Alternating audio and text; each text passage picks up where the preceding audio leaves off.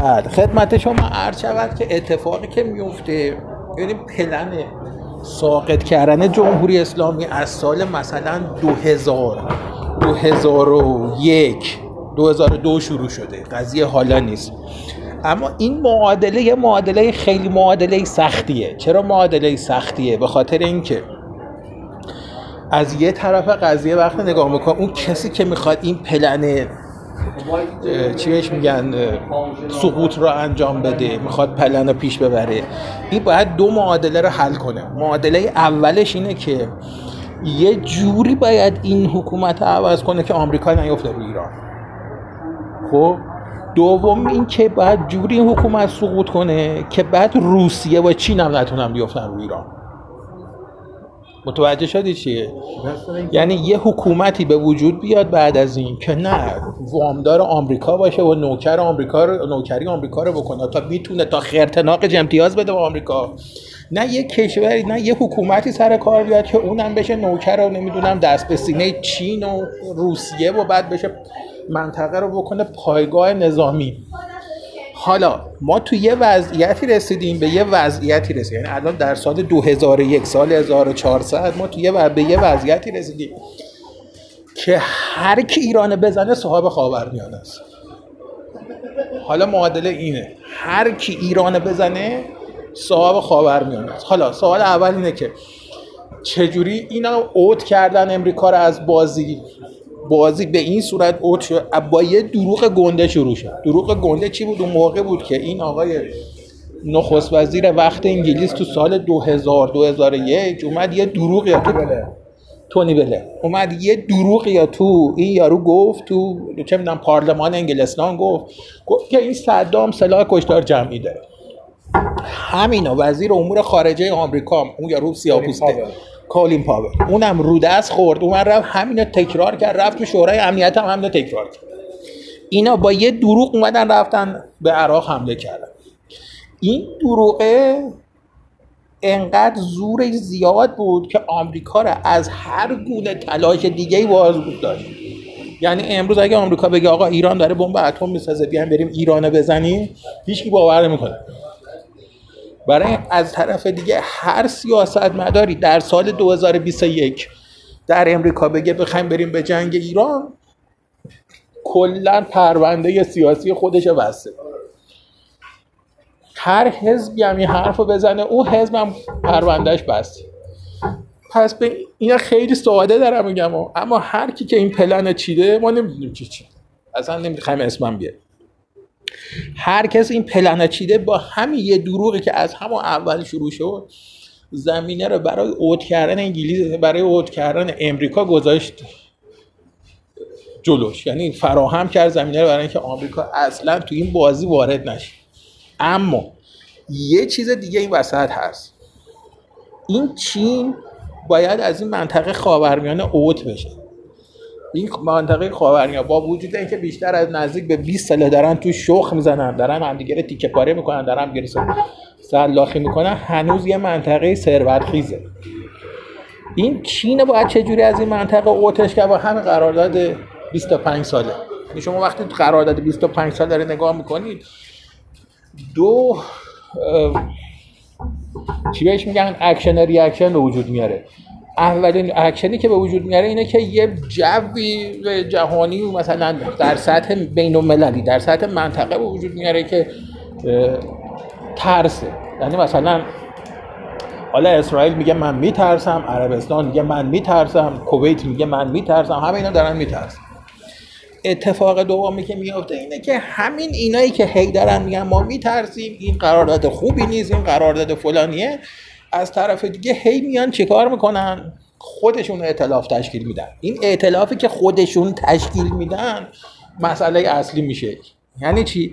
یعنی این که اینا به یه جایی میرسونن کارو که یه نیروی فرامنطقه‌ای که وارد بشه اون وقت وزنه کلاً به نفع اینا عوض میشه. سوال مهم حالا اینجا اینه که آیا چین با وجود امضای این قرارداد 25 اصلا شما فرض بگیرین قرارداد نوشتن خلاص شده اجرا شد، چین هم 5000 تا هم تو که میگن نیروی نظامیش عبور گذاشت ایران. سوال مهم اینه که در قبال زدن مثلا ایران آیا چین لشکرکشی میکنه تو منطقه؟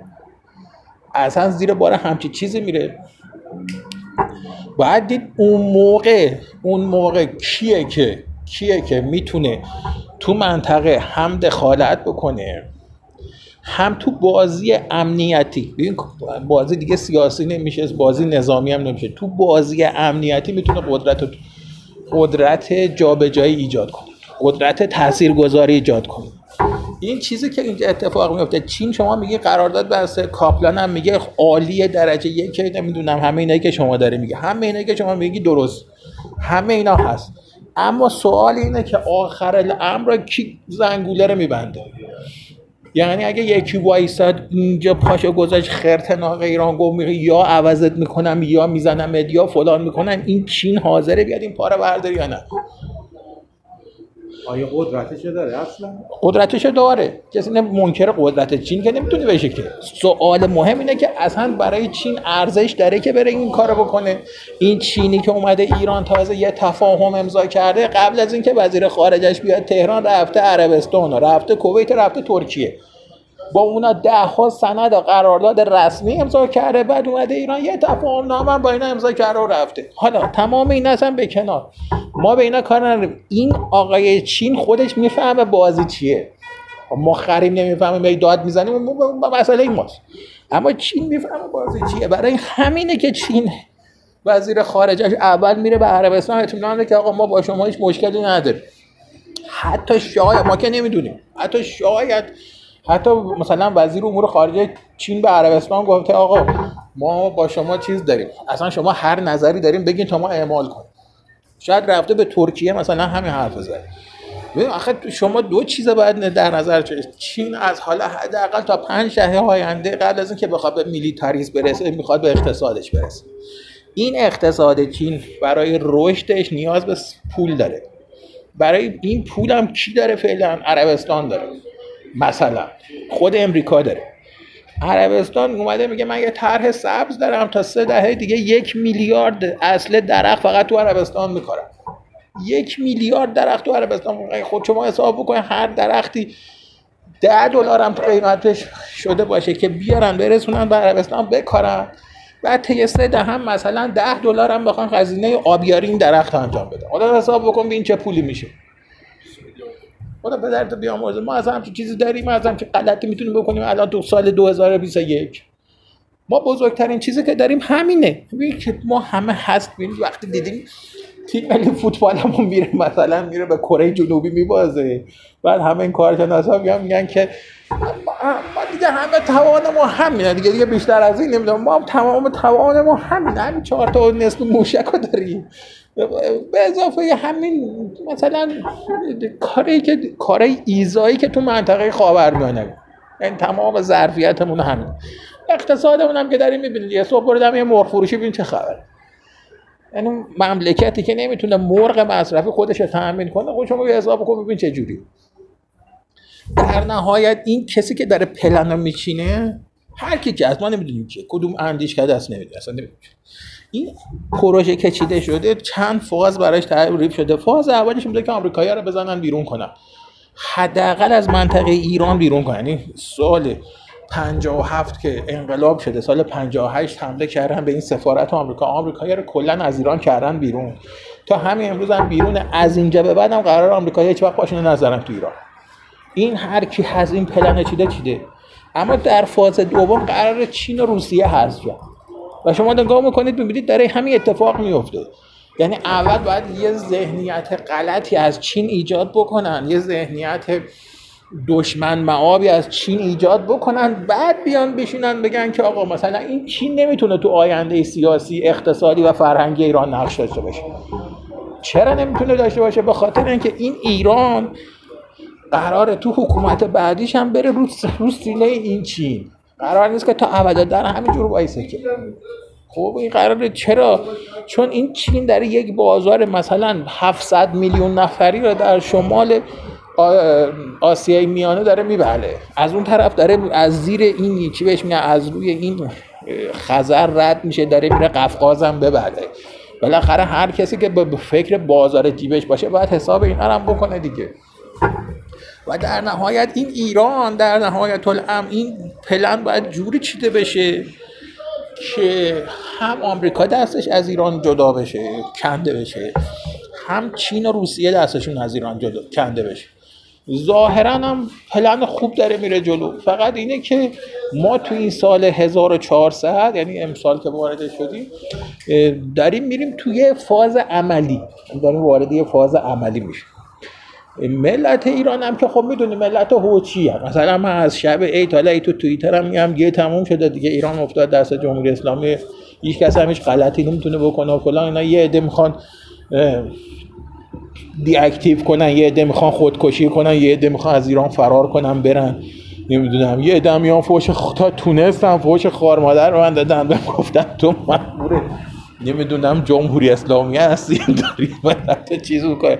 اما مسئله این نه، مسئله این بود که چون میدیدم اینایی که دائم تو این تلویزیون ایران اینترنشنال نمیدونم این بی بی سی و اینا اصلا دارن اما حرفای منه که مثلا امروز میزنم دو هفته بعد میان تکرار میکنن، اینو برای اینا نوشتم الان میدم همشون دارن تو هم بی بی سی ایران میگن. اما پلن اصلی شما وقتی نگاه میکنی یه بازی تو ظاهر میبینی، یه چیزی هست که داره تو ظاهر اتفاق میفته. یعنی شما یه مثلا اسرائیل میبینی که این تو همه زمینا تو سری خورده، تو همه زمینا به جمهوری اسلامی باخته. یعنی حتی شما میبینی که این اسرائیل تو این چیه اینا مثلا این چیه لابیشون تو آمریکا آیپکه، نه این آیپکشون پس این یه نفر تاریتا پارسی بر نمیاد.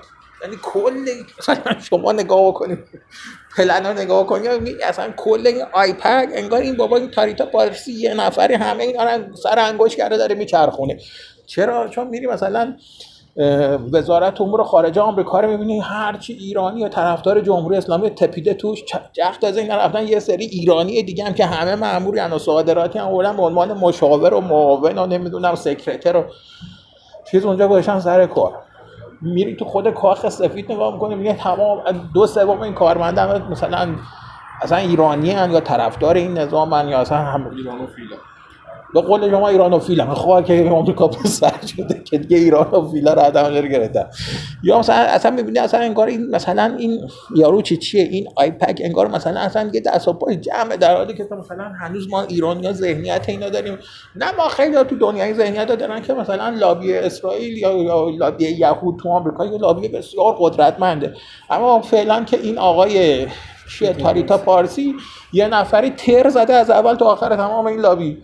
اما خب این چیزی که ما داریم میبینیم، چیزی که واقعا در اتفاق میفته چیه من نمیدونم چیه، اما فکر میکنم یعنی اون چیزی که من فکر میکنم این پلنی که من دارم میبینم تو صحنه همینه. یعنی این ما ایران یه معادله دو مجهولیه. معادله اولش اینه که باید جوری بشه، جوری باید این اتفاق بیفته که آمریکا وارد ایران نشه.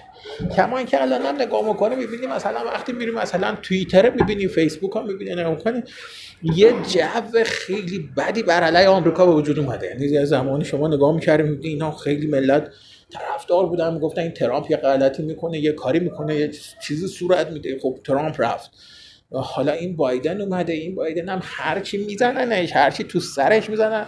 ببینی که یارو وزیر امور خارجه که آبرو هرچی وزیر برده مثلا مرتی که همش یه کله اینه، مثلا صفحه سوزن خورده همه حرفش اینه بیایم مذاکره کنیم. ما منتظر مذاکره میخوایم حالا این که تو مذاکره مثلا پدر صاحب بچه اینا رو در میاره یا نمیاره من نمیدونم، من تو این زمینه چیز نیستم، معلوم نیست چه اتفاقی میفته. اما اینکه اینا اصلا جغ تازه رسما میگن ما نمیخوایم مذاکره کنیم، دلیلی نداره مذاکره کنیم، برای چی بخوایم مذاکره کنیم؟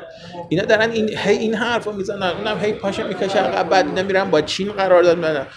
ظاهر قضیه رو شما وقتی نگاه میکنید میبینید این ما یه کشوری داریم که یعنی نظام ما اومده، یعنی در واقع عملا داره به دنیا اینو نشون میده که شما نمیتونیم بهم حمله کنین، نه جرأتشو دارین، نه قدرت و توانشو دارین. این از لحاظ مثلا نظامی، از لحاظ اقتصادی هم دیگه زور نهایت زورتون همین بود دیگه، زدین دیگه، ما هم همین مقاومت کردیم تا امروز. از اینجا به بعد هم که هیچ غلطی نمیتونیم بکنیم چون مثلا چین پشتم، حالا میخوام بریم با روسیه هم قرارداد ببندیم، روسیه هم پشتم. اما این همه ظاهر قضیه است. تمام اینا چیزایی که شما دارید تو روی صفحه شطرنج بازی ایران داری میبینید. اون چیزی که داره دقیقاً اتفاق میفته در پشت صحنه دقیقاً، یعنی اینجوری به نظر میاد، یعنی داری هر کی هست داره رو که داره فکر میکنه، نمیدونم کی داره فکر میکنه، اما خیلی قشنگ داره رو منتالیته مردم ایران نگاه کار میکنه. یعنی شما تو زندگی روزمره میری تو خیابون میبینی مردم مثلا دارن فحش خارمادری که دارن مثلا همچنان به چینا مثلا روسیه میدن، حالا شروع کردن به آمریکاییان دارن همین فحشا میدن. یعنی این ذهنیت غلطی، نمیدونم این فحشایی که دارن به آمریکایی‌ها میدن مثلا غلطه یا درسته رو کاری ندارن. آیا انگلستان آمریکا و چین و روسیه نیست که انگلستان؟ ببین الان جزء انگلستان اصلا تو بازی هست که کسی بخواد فحشش بده یا تعریفش کنه یا بگه بده یا خوبه، اما شما تو پس زمینه تو مثلا روزنامه رو دیدید نگاه می‌کنید یه تیترای گنده صفحه اول یا صفحه آخر میزنه، اما اون لابلای صفحه پنجم و ششم یه اخبارای ریزی هم میاد. مثلا یهو امروز یه خبر کوچولو دادن، گفتن فرمانده کل نیرو هوایی انگلیس رفته اسرائیل، با فرمانده کل نیرو هوایی اسرائیل صحبت کرده، قراره با هم کارهای مشترکی انجام بدن. حالا این کارهای مشترک شما نمی‌شید. شما آیا همه ایرادات کنار هم نگذاشتید یه نتیجه بگیرید؟ این چیزی که من دارم میگم فقط نظریه منه، من نظریه خودمو دارم. نظریه من اصلا کلا کامپلت میتونه اشتباه باشه. گفتم که اصلا قبل از اینکه برنامه شروع کنم گفتم که دارم یه چیز فضایی میگم، چیزی که من دارم میگم واقعا شاید فضایی باشه، اما وقتی شما صحنه رو نگاه میکنی یا چیزی به جزی برداشت نمیکنی، شما برداشت دیگه داری. یعنی خیلی ما باید ساده انگار باشیم، خیلی باید به قول معروف مثلا شوت باشیم که بخوام با صحنه رو این شکلی نگاه کنیم که بگیم آقا چین اومد همه رو براش هایجک کرد رفت. خب پس شما 300 سال دیپلماسی مثلا انگلیس‌ها رو توی منطقه خاورمیانه چیکو کجا می‌ذارین واسه؟ بعد این عربستان ها نمیدونم همین اسرائیل و کویت و قطر و امارات اینا مرغ تختلای دنیای مدرنن، مرغ تختلای مثلا 100 سال گذشته. سلام عرض دارم مخلصم. اینا چی میشن؟ اینا رو هم تو راحت مثلا میگی چین و روسیه. روسیه با خودش تکوند، خودش به قول هرو پکوند، خودش پدر صاحب بچه خودش در آورد. یه سوریه سهمیه داشت، همون سوریه رو هم بجاله. الان شما مثلا روسیه رو در نظر بگیریم مثلا تونسته بره تو مصر نفوذ کنه، تونسته بیاد میدونم تو عراق نفوذ کنه، در حالی که شما قبل از حمله به عراق میدیدید که اصلا ساختار نظامی روسیه، میگم عراق مثلا روسی بود، هم از نیروی زمینی و هوایی و دریایش. وقتی شما میری اینا نگاه میکنی میبینی که همینا بعد ازش در آوردن. یعنی وقتی آمریکایی‌ها رفتن نشستن تو عراق همینا بعد ازش در آوردن. یعنی همین الان داره ساختار مثلا نیروهای مسلح عراق داره غربی میشه، داره انگلیسی میشه، آمریکایی میشه. ما که اصلا این وسط اصلا حذفیم، یعنی اصلا کلا ایگنوریم. یعنی شما وقتی نیروهای مسلح ما رو نگاه می‌کنی هیچی نداریم. مثلا یه کارمون به اینجا رسیده که مثلا رئیس جمهور افغانستان میاد میگه آب نفت بدید دعوتون بدن. وقت خب یه زمانی همین صدر کمالخان چیه یه زمانی می‌خواستن بسازن، همین زمانی شاه خودمون اول ایران را بمباران کرد اونجا رو نذاش بسازن. بعد اونا اومدن گفتن آقا چرا بمباران میکنی؟ گفت اینجوری میشه. رفتن نشستن قرارداد بزن. هیچکی اینا نمیگه که ایران رفته اونجا رو زده. حالا شما فرض بگیریم مثلا پشت مرز ما رفتیم یه 2 میلیون سرباز هم گذاشتیم با تمام تانک و توپا و نمیدونم همه چون میخوایم بریم سد کمال خان رو بگیریم بعد راه بابا کنیم به طرف ایران. خب همه اینا راه بیافتن، این تانک‌ها آدم مرز ایران تا سد کمال خان بخوام برن وسط راه اینا میمونن، همه چون خراب درب داغون میمونن. چرا؟ چون وقتی برای نگاه میکنیم میگید تکنولوژی دهه 50 خیلی که پیشرفت کرده باشه دهه 60. بعدم تاریخ میلیتاریسم ایرانه که بریم بخونید معاصر میبینی همه چیزش دست دومه به جز F-14 ها که 4 افخری.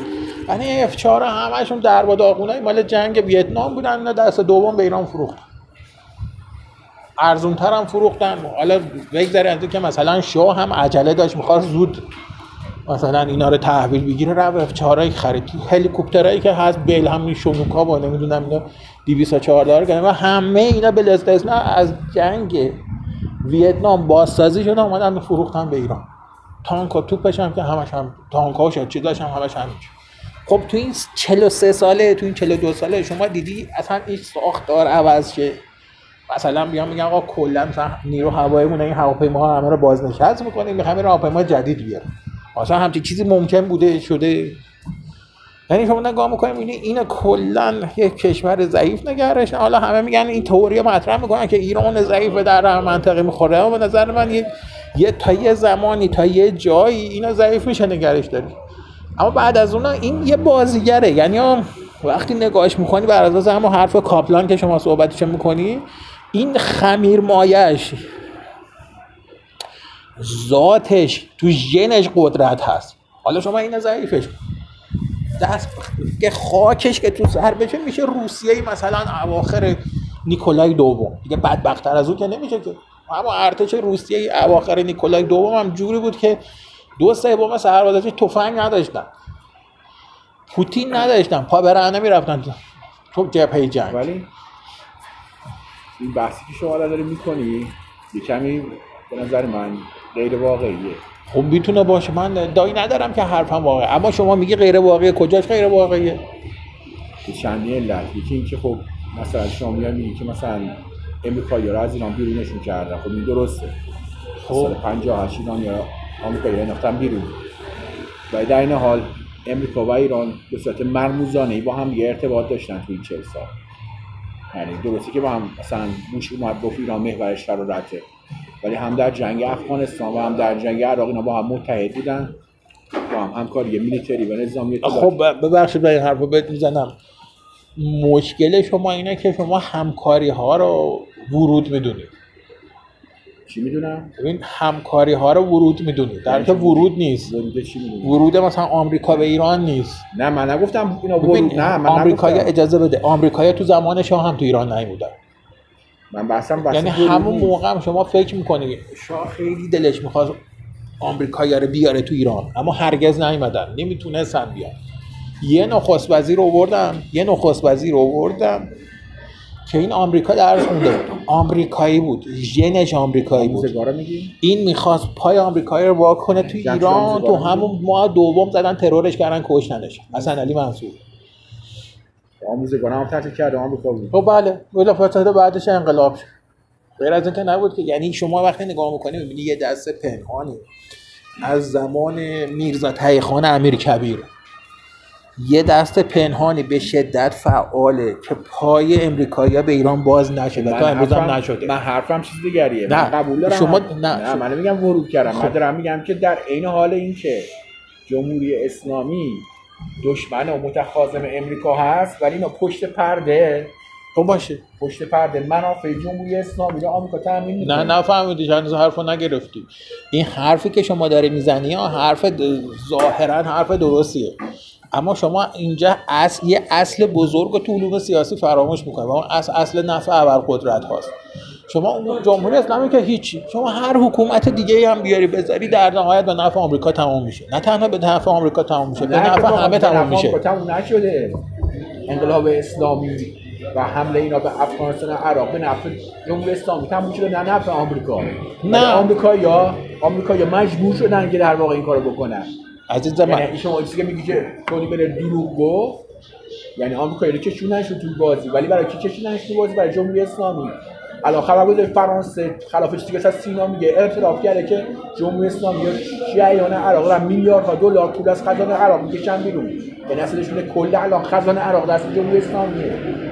یعنی خلاف چیزی ما داریم فکر می‌کنیم اینا قدرت اقتصادی ندارن اونجا، اسناد اومده ببین اونجا اینا سالیان میلیاردها دلار خزانه دولت عراق دارن به صورت قاچاق و اختلاس میکشن بیرون، هیچ کم روشون نمیتونه بگیره. یعنی دربست ایران عراق تو دستشه، همه چی عراق تو دستشه، اقتصاد چه میلیتاریست.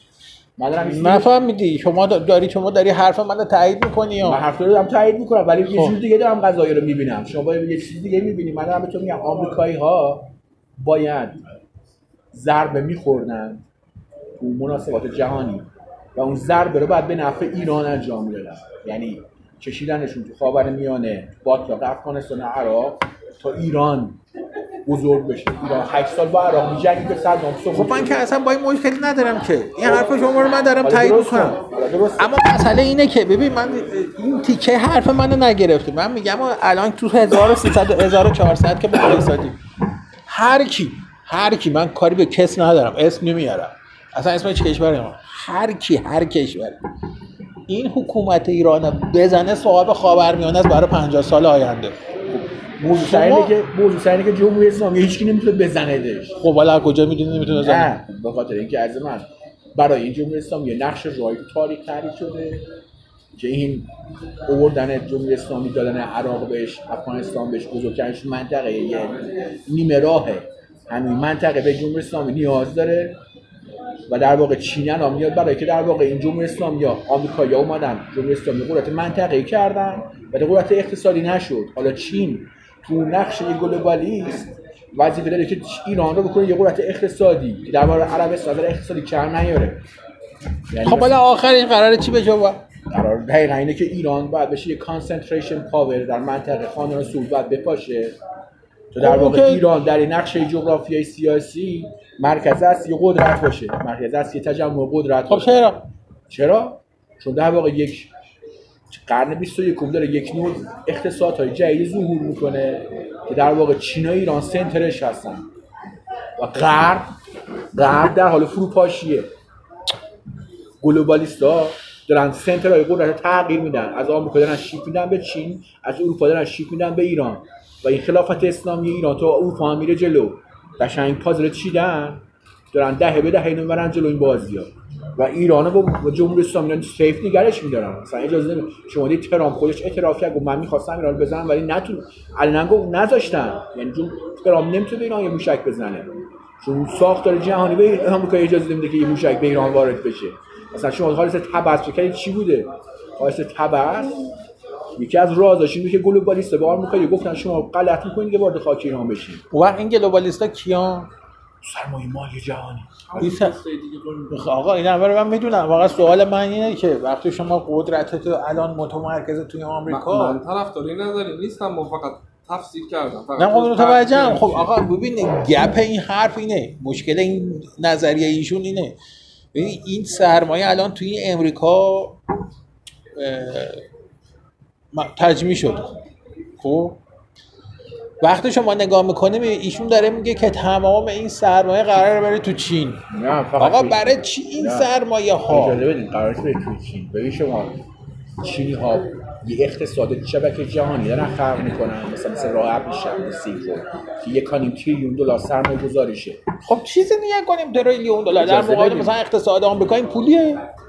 اقتصاد جهانی اجازه بدید در خود چین پولی نواهی داره که هم دست نخورده. خب در جهانی که بزنه کنید این سرمایه که در آمریکا وجود داره و این نرخ مصرف سرمایه که در آمریکا وجود داره این گلوبالیستا نمی 50% نرخ مصرف جهان تو آمریکا است. این زاید جنگ سرد بوده چون شورای وجود داشته این سرمایه تو آمریکا گیر کرده. سوال اینه که چرا نمیخوان به خاطر اینکه گلوبالیست یا اون سرمایه مالیا به شعار بودن سرمایه مالیش اعتقاد نمیخواد سرمایه چیزی متمرکز باشه. خب نیست الان تو آمریکا گیر کرده. چرا گیر کرده؟ 50% نرخ از جنگ لایف استایل آمریکا اینا خرابش میکنه.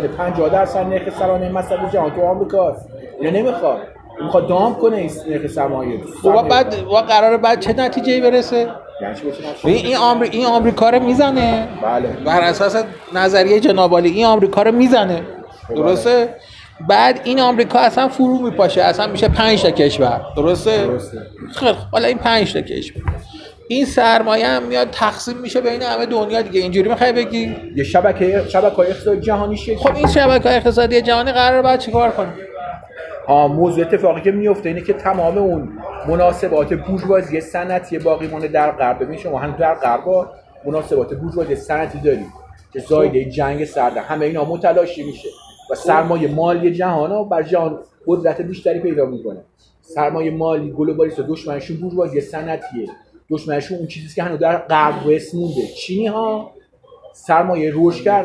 چرا تو آمریکا دشمنش میگم بورژوازی صنعتی چرا دشمنشونه؟ اینکه تو قرن چرا خطره؟